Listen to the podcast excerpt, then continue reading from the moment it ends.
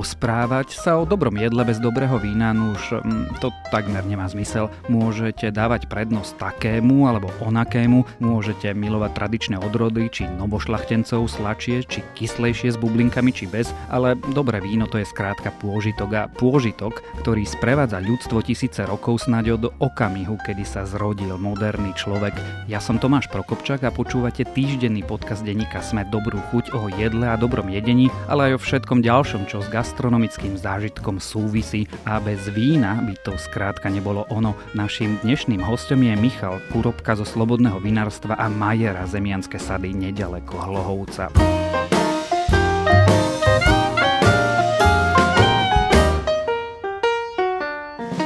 Nik poriadne nevie, kedy sa vinič objavila. Viacero kaukazských krajín vám bude tvrdiť, že to bolo práve u nich, ale dnes tak nejako vieme, že vinná réva je tu s nami najmenej 8 tisíc rokov, možno ešte dlhšie a staroveký svet by sme si bez vína a amfora si nevedeli predstaviť. O divokých žúroch s vínom by vám rozprávali už egyptiania, feničania či Gréci, Rímanov ani nemusíme spomínať, tam sa víno kysle a riedené vodou pilo prakticky na miesto čohokoľvek. Za tisíc ročia sa zmenili odrody a kultivary, zmenila sa chuť chuť, prísady aj vkus, ale pýtať sa, čo je víno, čo dobré víno, to je takmer rovnaké ako pýtať sa, čo znamená byť človekom, tak sa teda do vína dnes pustíme.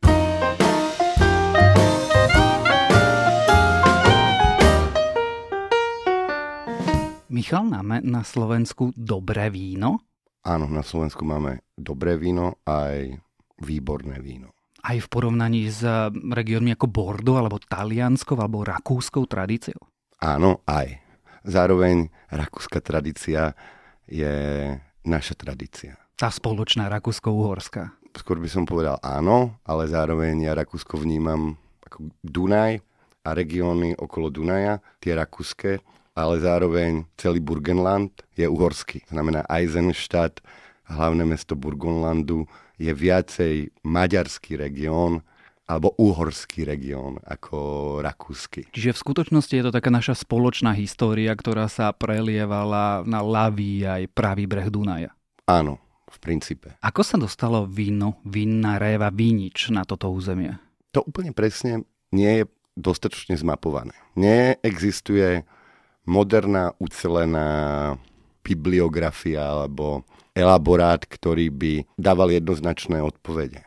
Niekto hovorí, že to boli práve Rimania, ktorí tu mali veľkú provinciu, ale zároveň tie archeologické vykopávky indikujú, že to už bolo skôr. Že už Kelti, ktorí tu boli pred Rimanmi a pred Slovanmi, už sa venovali kultivácii viniča jednoducho odkedy tu ľudia žili usadeným spôsobom, alebo minimálne posledné 2-3 tisíce rokov tu niečo podobné pestovali. Dá sa tak povedať. A zároveň treba povedať, že bavíme sa o Slovensku, najvýznamnejšia historicky aj celosvetovo oblasť Tokaj, jedna z takých akože troch bašt toho skutočného historického prémiového vína spolu s Burgundskom a Mozelou. Je trošku na východ, a tiež není prebadaná a dokonca sú indície, ale tie ešte treba skúmať, že tú tradíciu tokajského vína priniesli na naše územie Bulhári, ktorí mali veľký štátny celok v zásade susediaci s východnou rímskou ríšou a dokonca, ale to treba ešte len skúmať, že pred príchodom Slovanov tu obchodovali a v rámci tých vodných ciest cestovali cez Dunaj, Tisu až hore a sú indície, že tá tradícia mohla byť aj odtiaľ. Ale zase, nie je to ešte dostatočne zmapované a prebádané a robí sa to veľmi ťažko, lebo tých uh, prameňov je veľmi málo. Ale bezpečne asi môžeme povedať, že naše územie má dlhú a bohatú tradíciu pestovania viniča a teda asi aj pitia toho vína. Áno, dá sa povedať, uh, že uhorské víno malo rovnakú povesť ako víno francúzske. Polnohospodárstvo bolo najvýznamnejším uhorským priemyslom a víno z tohoto pohľadu tvorilo tú prémiovú časť. Keď sa pozriete na tie stredoveké zápisy, tak tie tradičné trhy uhorské, ako Polsko, sever Európy, Nemecko a v zásade aj samotné Uhorsko bolo považované za to najlepšie, čo sa dá pestovať. A zároveň najmä vďaka priaznivým klimatickým podmienkám. Že je tu relatívne dobrá klíma, dobrá úroda, veľká tradícia.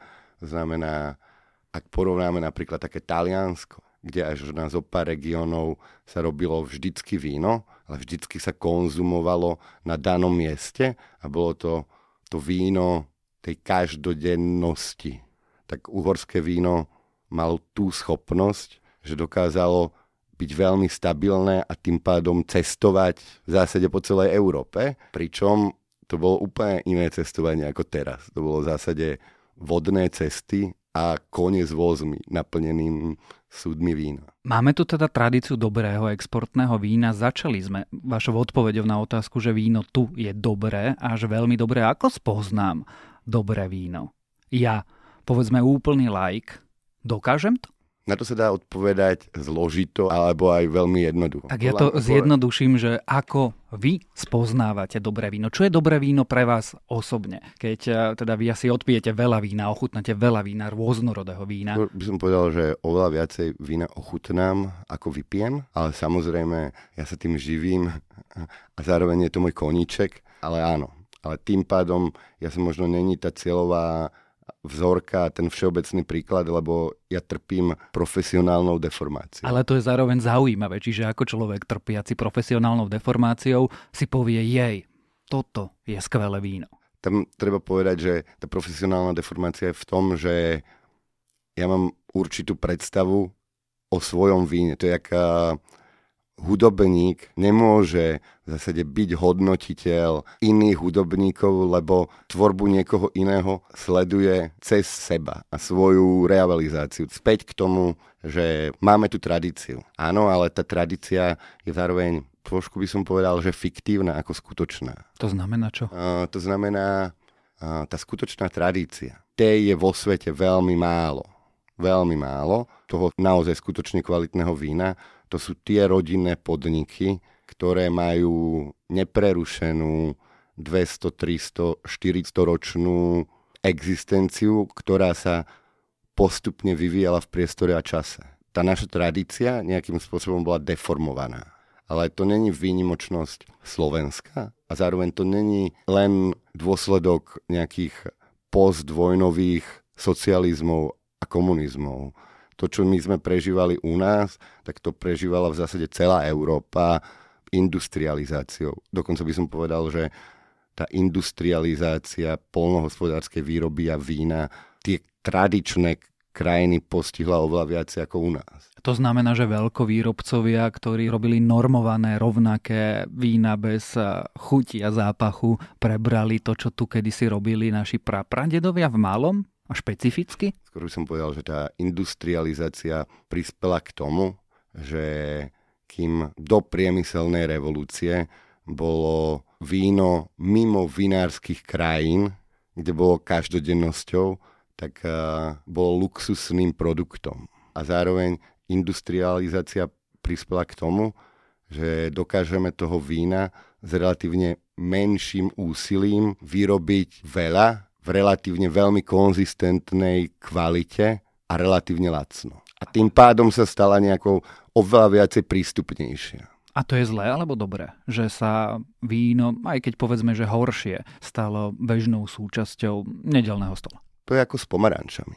Že eh, možno pred 100 rokmi bol ten pomaranč naozaj luxusom, kde si ho dokázala kúpiť len určitá príjmová skupina ľudí ja to vnímam tak, že je to dobré, lebo nie každý to chce brať komplikovane a zložito. Bavíme sa o víne, ktoré obsahuje alkohol a tým svojím spôsobom je droga, ktorá je dobrým sluhom, ale zlým pánom, spojený so všetkými tými nešvármi. Takže človek by povedal, že lacné víno možno prispieva k alkoholizmu, lebo je tu a je relatívne malé peniaze v porovnaní s niečím iným.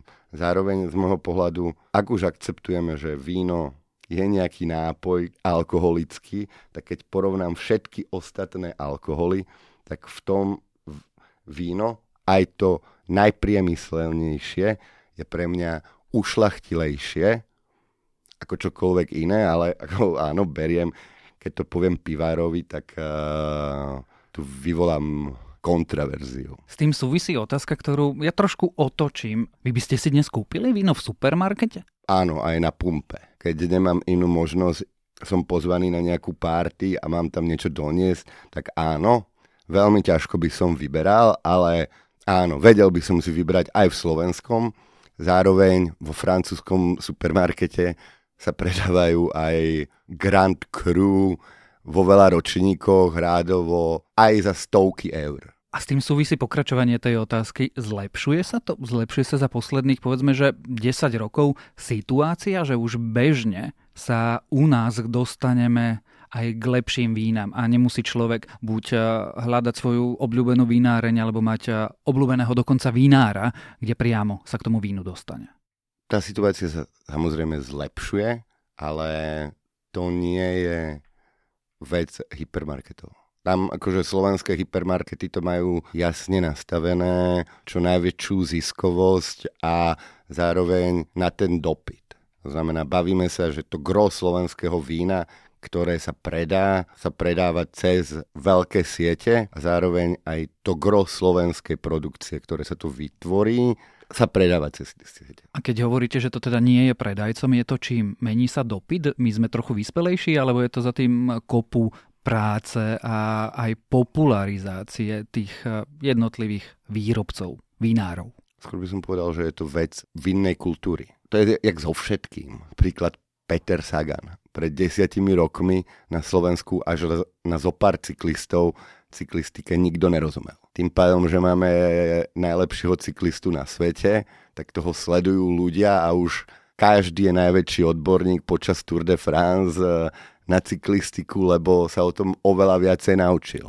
A to isté platí aj s vínom. To chce čas a vývoj a vzdelanie a preferencie. A zároveň je to tiež otázka kúpnej sily. Bavíme sa o Slovensku, kde je priemerná mzda mierne nad tisíc eur, to znamená drtivá väčšina ľudí nerieši svoje pôžitky, ale existenciu. Napriek tomu asi, a to je subjektívny môj názor, platí, že skvelé víno sa na Slovensku, slovenské skvelé víno, dá kúpiť neporovnateľne lacnejšie, ako by som si ho kupoval vo Francúzsku. Či to nie je pravda? Ak rozumiem otázke, že či slovenské víno, ktoré sa predáva tu, v porovnaní s tým, že sa predáva to isté víno vo Francúzsku, tak áno. Akože, ale to je kvôli tomu, že to víno musí cestovať, prechádzať cez rôzne veci a potom aj kde sa predáva. Skôr to myslím tak, že na subjektívnej úrovni víno rovnakej kvality sa tu predáva podstatne lacnejšie, ako som zvyknutý zo zahraničia. Povedzme. Ale nie je to úplne jednoznačné, lebo, a to je zase potom, po tom subjektívnom vnímaní tej kvality. Ak uh, očakávam od vína len čistý chuťový zážitok a chcem kúpiť si, dobrý príklad je Savignon Blanc, od ktorého očakávam veľmi výraznú vôňu, chuť ovocia, citrusového ovocia a porovnávam slovenské víno napríklad s novozelandským, tak som povedal, že možno ani nie. Ale to je tou kritickou masou, že aj keď sme krajina, ktorá je výborná na pestovanie hrozna, my sme na severnej hranici pestovania kvalitných vín. Aj keď sa tu teraz mení, Polsko teraz veľmi rastie. Ono sa tu oteplí do dvoch rokov, a... troch, štyroch. Ale zároveň, a sme malá krajina, nemáme také veľké možnosti. Nevieme to urobiť v tej mase. Tá moderná technológia umožňuje, že sú fabriky, ktoré robia z miliónmi litrov vína a predávajú milióny litrov vína. Oni to dokážu technologicky zvládnuť tak, aby to dokázali urobiť lepšie ako my. Pretože my to, s tým nevieme konkurovať. To je, to je tá industrializácia. Chceli by ste vyrobiť víno v priemyselnej mierke v takom veľkom množstve? Ja určite nie. Ale zároveň platí, že mám uh, aj je to skôr výnimka, potvrdzuje pravidlo, ale poznám vinárov, ktorí dokážu robiť aj milión litrov vína v úplne špičkovej kvalite. Tým plynulo prejdime k vám a k vášmu vinárstvu. Aké vy máte vlastne rád víno? Akú odrodu? Ja by som povedal, že aký mám rád typ vína. A to sa tiež nedá povedať. Ja by som povedal, že ja mám rád víno, ktoré sa dobre pije, relatívne ľahko pije. To znamená, technicky sa bavíme o víne, ktoré je do 13% alkoholu a je pripravené na pitie, keď ho otváram. To znamená, nie je nič horšie, ako kúpiť si super drahú flašu za 100 eur z Bordeaux napríklad a otvoriť ju do 5 rokov od e, produkcie. To znamená, ja mám rád vyzreté komplexné vína, u ktorých cítim nejakú dušu. A viem si za tým niečo konkrétne predstaviť, nie len tú samotnú chuť a ten hedonistický zážitok. Ako ste sa k vínu, k jeho pitiu a potom neskôr k dorábaniu, k vinohradníctvu dostali? Komplikovane. To znamená čo? Pochádzam eh, z vinárskej rodiny, kde môj dedo, môj újo, môj, veľa mojich újov vždycky pestovali vinič a robili víno, ale nikdy mi to nič nehovorilo. Ja som vyštudoval právo, živil som sa 9 rokov medzinárodným daňovým poradenstvom v globálnom korporáte.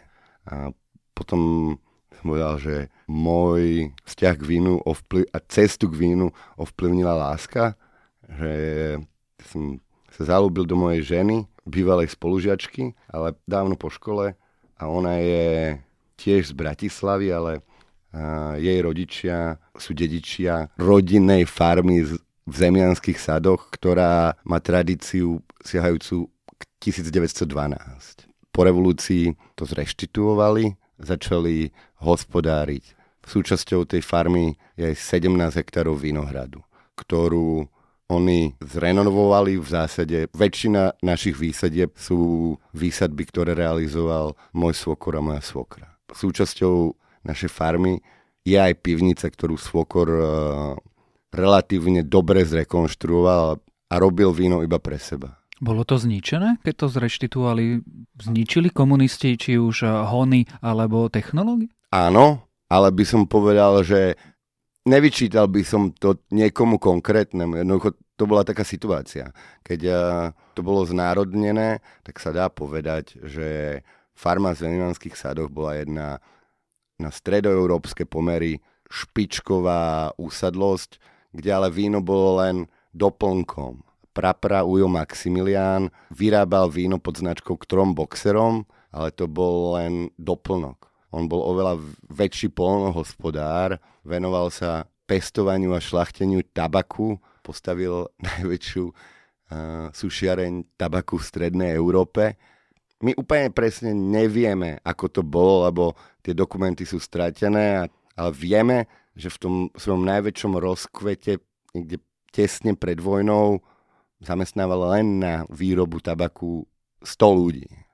A tiež vysadzal na poliach, na tých medziach ovocné stromy, mal pálenicu, zároveň okrem toho, že mal vlastnú pálenicu, tak uh, zorganizoval družstevnú pálenicu. To bola jedna veľká hospodárska usadlosť, keď prišli svokrovcovia, tak to bolo ruina.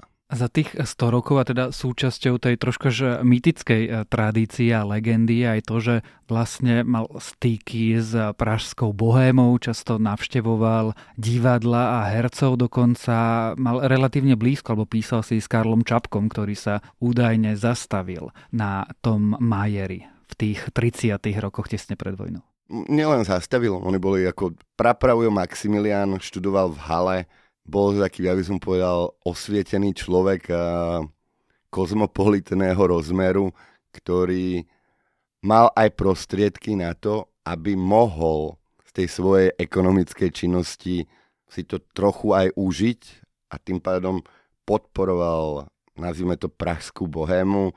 V tom období on ešte vlastnil aj kaštiel v Rumanovej, čo je cez kopec od nás, kde práve ho navštevovali ľudia ako obidva bratia Časkovci, Justíc a potom nejakí pražskí herci. Potom prišla vojna, potom prišli komunisti, zobrali majetky, potom našťastie prišla revolúcia a majetky sa povraceli. Ako dnes vyzerá vaša práca?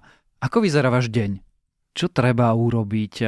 A jasné, že je to inak na jar, a inak v lete, a inak na jeseň, a inak v zime. Či sa práve zberá, alebo či sa prešuje, či sa vysádza, alebo stará sa. Ale teda, ako vyzerá život na vínohrade alebo vinárstve? My to máme nejakým spôsobom podelené.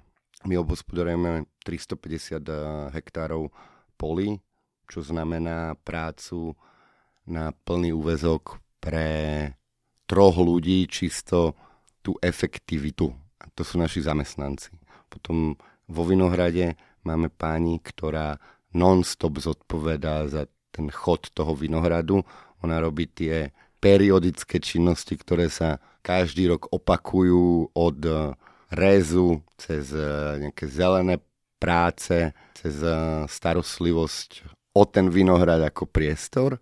K tomu jej asistujú naši zamestnanci, ktorí robia na tých poliach Počas eh, zberu máme v priemere 12 oberačov. To je ten kolobeh toho vinohradu a potom ja osobne som zodpovedný gro za tú výrobu vína. To znamená, že ja som zodpovedný za spracovanie toho hrozna, a za jeho dobré vykvasenie, za jeho uskladnenie, za jeho neustálu kontrolu a finalizáciu do fliaž. A to ma na tom všetkom vlastne zaujíma najviac. Posledné roky je, nechcem to nazvať, že trendom, ale objavujú sa aktivity smerujúce k naturálnym vínam, objavila sa charta autentistov. Vy sami si zakladáte veľa na tom, aby víno bolo spracované ekologickým a biologicky priateľným spôsobom. Vysádzate rastliny k vinohradom, ktoré sa starajú o ten mikroekosystém.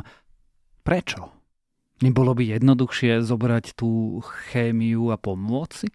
Ja by som skôr povedal, že, že o čo ide. By som rozdelil, jak sme sa bavili, o tom, že všeobecné rozdelenie vína. To je štatistika. 95% vína, ktoré sa vypije do roka, maximálne dvoch od okamihu, kedy sa to hrozno dopestuje. To je to víno moderného štýlu, ktoré sa vníma ako nápoj každodennosti a potom sú tie kvalitné vína, o ktorých sa hovorí, že sú akože teroárne vína. Teroár sa vníma ako danosti konkrétneho miesta, ktoré prispievajú k tomu, že víno z tohoto konkrétneho miesta je jedinečné. Ale to nie je len ako nejaké toto konkrétne miesto. To je pôsobenie človeka, skultúrňovanie tohoto konkrétneho miesta, rozumenia mu. Keď človek čím viacej rozumie tomu miestu, čím lepšie sa o ňo stará, tak tým potom víno si dokáže udržať tú svoju výnimočnosť a jedinečnosť. A tu by som povedal, že vráťme sa späť. Ja vnímam víno ako skutočne živú vodu. Víno je jeden z najstarších nápojov západnej civilizácie a zároveň je to symbiotický produkt. Na neho potrebujete tie rastliny, zároveň tú mikroflóru, ktorá umožní transferovať cukor a iné zložky na alkohol a vytvoriť z toho víno a zároveň toho človeka. Tie najlepšie vína na svete sú tie, ktoré si tieto vlastnosti dokážu udržať dlhodobo. V niektorých prípadoch v tých najlepších nielen desiatky, ale stovky rokov ale nielen udržať, oni sa vyvíjajú. Ono, že čím to víno je staršie, tým je lepšie. Ale to sú len také, on sa ako keby zjemňuje. Dá sa to predstaviť ako metafora.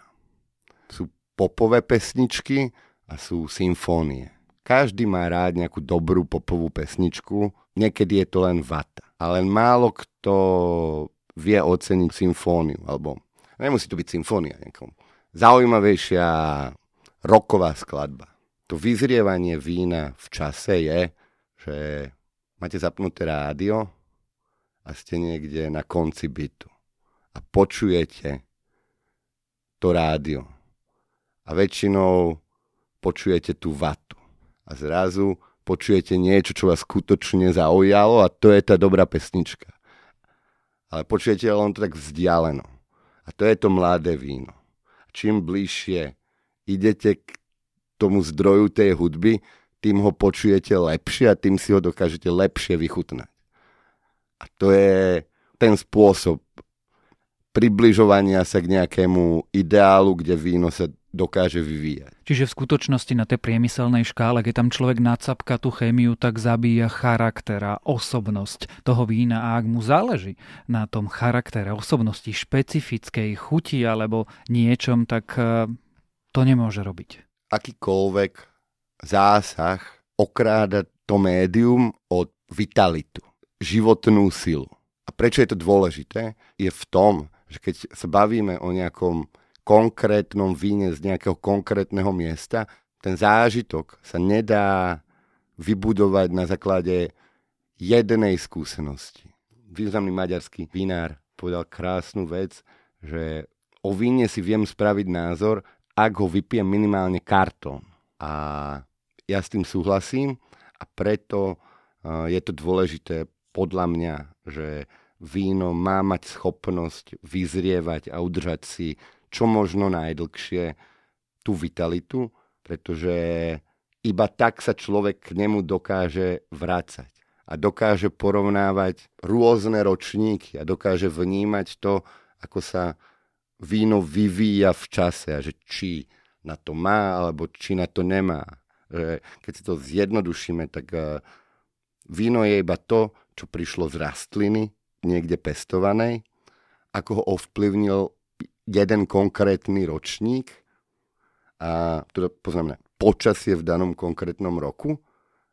Tá tretia je ten ľudský input. Že ako človek zvládol tie dve predchádzajúce. A to víno má ten neuveriteľný dar, že ono sa dokáže vyvíjať v čase. A tak ako sa vyvíja v čase, tak tieto tri elementy pri vzájomnom porovnávaní sa dajú identifikovať. Znamená, ľudia, ktorí naozaj s vínom pracujú, rozumejú mu, vedia pitím vín v tomto čase povedať, že v tomto tento konkrétny chuťový element, tak to je tá odroda, to je to špecifikum, toto je tá konkrétna sezóna a toto tam vniesol finár, vinohradník tým svojim cieľeným úsilím snáď e, raz toho budem schopný a ja mňa veľmi zaujalo, že mm, u vás víno dozrieva nielen teda v nerezových kadiach a súdoch, ale používate aj hlinené nádoby, také tie amfory. To prečo? Zjednodušenie. V určitom štádiu vývoja vína je dôležité vystaviť víno vzduchu v kontrolovanej podobe. Takzvaná mikrooxidácia. Znamená, vzduch je priateľom, ale zároveň nepriateľom vína. Ak je ho príliš veľa, tak uh, víno mení svoju kvalitu, degeneruje, mení sa na octovú vodu. Na ocot. Ak uh, je ale v určitom štádiu vystavené vplyvu vzduchu v malej forme, tak vyzrieva. Ako pre tú mladosť vína je dôležité, aby sa zase vytrénovalo tradične na našom území to boli tie drevené súdy.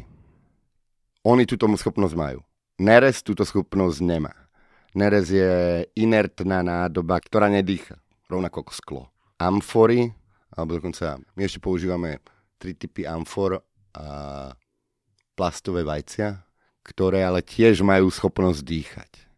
Taká moderná americká technológia. A ten rozdiel medzi tým drevom a amforami je ten, že drevo vždycky niečo odovzdá.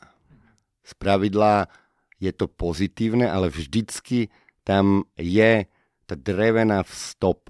Dokonca niektorí ľudia cieľene tam chcú odovzdať čo možno najviac. To sú tie barikové súdy, ktoré sú vypálené na rôzny stupeň vypálenia. Čím väčšie to vypálenie je, tým viacej tam uh, sa toho odovzdá. Ten rozdiel, prečo používame tie, my tie iné nádoby, je, že ako som povedal, tie naše vína z nášho regiónu sú charakteristické svojou sviežosťou, ovocnosťou, ale relatívne tenším telom. Že tá chuť je ovocne komplexná, ale sú to v zásade tenšie vína. Keď ich porovnávame s regiónmi, kde je povedzme viacej slnka, ale to nie je len slnko, to je počet uh, koreňov na hektár, zaťaženie, kra, sezóna, vek daného vinohradu. Niektoré vína znesú viacej dreva, niektoré vína uh, znesú menej dreva. Ak človek dá tenšie víno do príliš dreveného súdu, tak zabije to zaujímavé, to zábavné a potom len to chutí ako čokoláda, alebo keby oblízal drevenú dosku. Ako ste na to prišli k tomuto návratu k našim predkom, ktorí v amforách a teda prenášali dokonca aj to víno? Ste testovali, že, že tak toto už je moc, toto nám zabíja víno, toto je naopak málo, sem sa nerozvinie, tak čo keby sme siahli po tej hline? My sme k tomu pristupovali experimentálne. Prvé dve amfory, ktoré sme si kúpili, boli tie najtradičnejšie a to sú tie gruzínske, ale v súčasnosti máme aj španielské a talianské. Inšpirovali sme sa tými maverikmi a tými pioniermi, ktorí to začali a páčilo sa nám to víno, ktoré oni robia. A zároveň, ale tu sa to nedá, to je netransferovateľné. Tá pôvodná idea bola, že, a to sa bavíme o tých oranžových vínach, tá súčasná moderná technológia umožňuje mať v zásade úžasnú kontrolu nad tým vínom.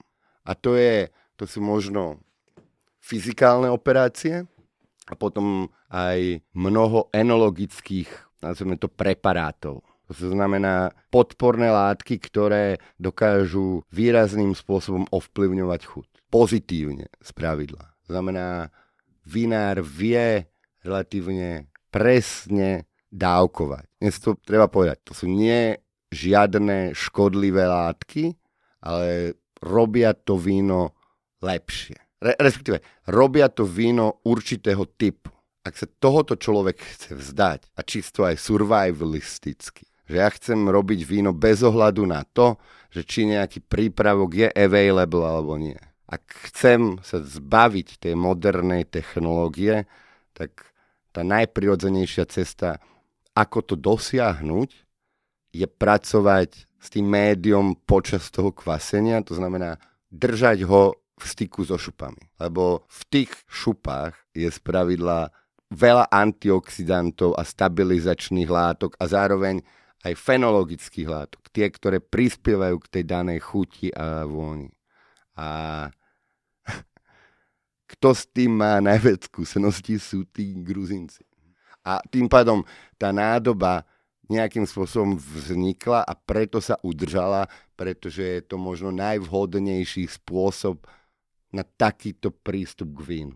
Ale tr- tiež treba povedať, že za tých 6 rokov, čo sme začali s prvou, aj to naše poznanie sa výrazne posunulo a nepoužívame tie nádoby tak, ako ich používajú Gruzinci. Skôr teraz my používame všetky um, amfory len na kvasenie a vyzrievanie vína bez styku so šupami. Spomenuli ste ďalšiu zaujímavú vec a to sú oranžové vína. Niečo, čo tu za posledné roky a čím je slobodné vínarstvo relatívne známe. Čo je to, to oranžové víno? Ako vzniká? Plinius, um, prírodný, jeden z tých najväčších uh, historikov a prírodovedcov, ktorému sa pripisuje aj citát vo víne je pravda, rozpoznával štyri farby vína. Tá oranžová je, je farba vína, ktoré je robené z bielých odrôd metodou červeného vína. To je presne to, že dlhší styk so šupami. Tie šupy potom to víno sfarbujú. Nie je také, ako keď tam ten žiadny styk nie je.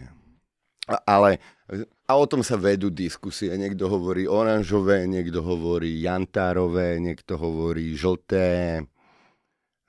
Som povedal, niekoho to štve, lebo hovorí, že víno je e, z vína, nie z pomarančov a oranžové indikuje, že to je, nie. E, ja by som to bral akože čisto terminus technicus, že je to víno robené zo styku so šupami. Prečo ste sa vy rozhodli venovať sa tomuto druhu vína, ktoré, to si povedzme úprimne, nie je úplne bežné. Navyše dokonca teraz beží spor, že ho formálne úrady nechcú rozoznávať a, a robia naprieky vínárom, ktorí dorábajú oranžové víno. Dúfam, že v krátkej dobe sa budeme na tomto smiať ako nejakou epizódkou a nedorozumením. Trošku taký historický exkurs. Je dobre spomenúť, že ako to začalo. A to je presne to, že výroba oranžového vína ani v týchto zemepisných šírkach nemohla byť niečo výnimočné. Pretože na to, aby ste dokázali urobiť víno bez šup, potrebujete preš. Preš do obdobia priemyselnej revolúcie bola tiež luxusná vec a bola len pre bohaté statky, to znamená, že to boli cirkevné alebo šlachtické majetky, alebo veľké meské vinárstva, relatívne. To znamená, že to tu určite bolo. Napríklad, ak som spomenul Tokaj, tak uh, Tokaj je povestný tými svojimi vínami, ktoré majú dlhšiu, dlhší styk so šupami. Nám sa to začalo páčiť presne kvôli tomu, čo som povedal, že ak chcete to robiť bez toho, aby tam vstupoval nejaký externý, moderný element, tak tú stabilitu dokážete urobiť s tými šupami. A to je len taký ako teoretický úvod, ale potom ochutnáte tie skutočne dobré oranžové vína a si hovoríte, že wow, toto je niečo nové, toto je skutočne zaujímavé. A keď sa bavíme o tom oranžovom víne, že kde vznikla teraz tá moderná epizóda, tak uh, nedá sa opomenúť uh, meno uh, Jošku Gravnera, ktorý je talianský vinár z Gorickej Brdy, čo je v zásade slovinec. Ale oni sú tam uh, skutočne pomiešaní a oni talianci ni Slovenci, to je v zásade jedno. On prevzal vinárstvo po svojich rodičoch, začal budovať ísť moderným štýlom a zrazu si povedal a slávilo s tým svojim prístupom svetové úspechy. Bol považovaný za jedného z takých super talianských vinárov. Potom zrazu dospel k poznaniu, že toto ho nebaví. On bol v zásade ten, ktorý objavil, a nebol sám, takých aj Saša Radikon tam bol, Prinčič, je zo pár týchto slovinsko-talianských mien. A on bol prvý, ktorý ešte pred pádom opony, keď ešte Rusko bolo v zásade pre západnú Európu zatvorená krajina. Išiel do Gruzínska, spoznal tú gruzínsku tradíciu a sa mu to zapáčilo, začal s tým experimentovať. Čo vás baví pri práci s vínom najviac? Keď ráno vstávate a máte taký horší deň, čo si hovoríte, že hm, prečo to robím? Treba povedať, že prácu s vínom si netreba romantizovať. Tá každodennosť, to je v zásade iba udržiavanie hygieny. Tak môžete povedať, že najviac vás baví to, keď eh, víno je hotové a môžete ho piť. To by som nepovedal. Ja by som, akože chcem povedať, že, že keď si ľudia chcú predstaviť, že čo robí vinár, ako ja, ten, ktorý má na starosti tú každodennú výrobu, tak ja len umývam nádoby a zariadenie a presúvam víno z jednej nádoby do inej a nejakým spôsobom to musím zma- zvládnuť tak, aby sa to urobilo čo možno najrychlejšie, najšetrnejšie, najefektívnejšie a v správnom čase. Mňa baví, a to je zaujímavé na tom je to, že dá sa to robiť aj bez rozmyslu a dá sa to robiť aj s rozmyslom, že musíte mať nachutnané všetky tie vína, musíte ich spoznať, musíte tam byť prítomní, musíte sa sledovať, lebo nedá sa odísť z vinárstva a povedať si, veď to nejako bude. A ak sa to robí takto nízko zásahovo, tak niektoré vína potrebujú nejaký zásah. A potom je tá veľká skupina vecí, že treba z malých nádob vybrať zmysluplnú šaržu a rozhodnúť, ktoré tie nádoby sa dajú dokopy aby to tvorilo niečo konzistentné už s tým, čo sme vytvorili predtým. Alebo povedať, že tak toto je niečo nové, alebo toto bol experiment. Takže mňa v princípe najviac baví rozmýšľať o víne, ale zároveň ma baví počas toho obdobia toho kvasenia, tej oberačky a tesne potom pracovať s, s tým nápojom, lebo tam je najviac vitality a tam človek dokáže najviac sledovať, ako sa to vyvíja. A tam sa dokáže najviac naučiť. Na čo ste najviac hrdým? Viem, to je trochu zákerná otázka. Že to robíme ako tým. Že to nie je uh, čisto moja zasluha. A, a není to zasluha individuálna. Je to synergia ľudí. Ako napríklad uh, ja pracujem uh, s vínom v pivnici. Agnes, moja švagrina, je zodpovedná za vinohrad.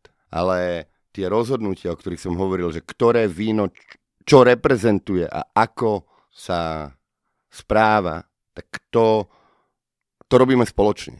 A zároveň k tomu prispievajú všetci ostatní ľudia z nášho týmu. Skrátka, víno je kolektívna záležitosť. Prejdeme k tej poslednej časti, čo som vás na začiatku upozorňoval, že sa opýtam na obľúbený úkon a jeden trik. Tak začneme tým úkonom. Čo je tá vec, ktorú robíte zo všetkého najradšej? Rád rozlievam víno ľuďom, na ktorých názore mi záleží a chutnám s nimi to víno. Najlepšie v, v tej vertikálnej podobe, že jedno konkrétne víno z viacej ročníkov. Rád sa bavím o víne. To znamená, že som zvedavý na názor ľudí, ktorí k tomu majú čo povedať. A ten trik je, že nemusíte vypiť tú flašu vína hneď. Napríklad otvoriť ju a vypiť len pohár a nechať ju v ladničke. A má takto otvorených 5 rôznych uh, nádob. Kontrolovanie, že zatvoriť. Nielen nechať otvorenú, ale odpiť, zatvoriť. A má to povedzme aj mesiac. A dobré víno, aj keď je urobené nízko zásahu, aj keď je tam minimum síry, človek dokáže sám na svojej laickej predstave to pochopiť. Že dokáže pochopiť, že ako sa to víno vyvíja v čase, lebo to víno, keď je zatvorené, sa vyvíja oveľa pomalšie. Ako náhle sa otvorí, tak sa to celé zrýchli. Niektoré vína nevydržia cez noc, ale tie dobré vína vydržia v chladničke mesiac bez problémov.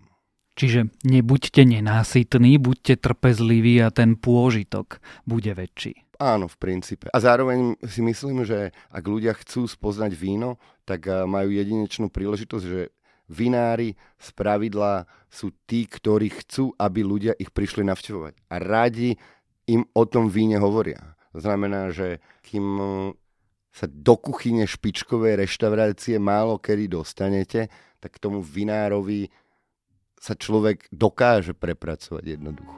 Dnes sme sa o dobrom víne, o tom, ako dorábať dobré víno, čo všetko sa za dobrým vínom ukrýva a aký je za ním celý príbeh, rozprávali s Michalom Kurobkom zo Slobodného vinárstva a Majera Zemianské sady nedaleko Hlohovca. Ja som Tomáš Prokopčák a vy ste počúvali náš týždenný podcast Dobrú chuť, kde sa rozprávame nielen o jedle, ale aj o veciach, ktoré s jedlom súvisia, napríklad o pití vína.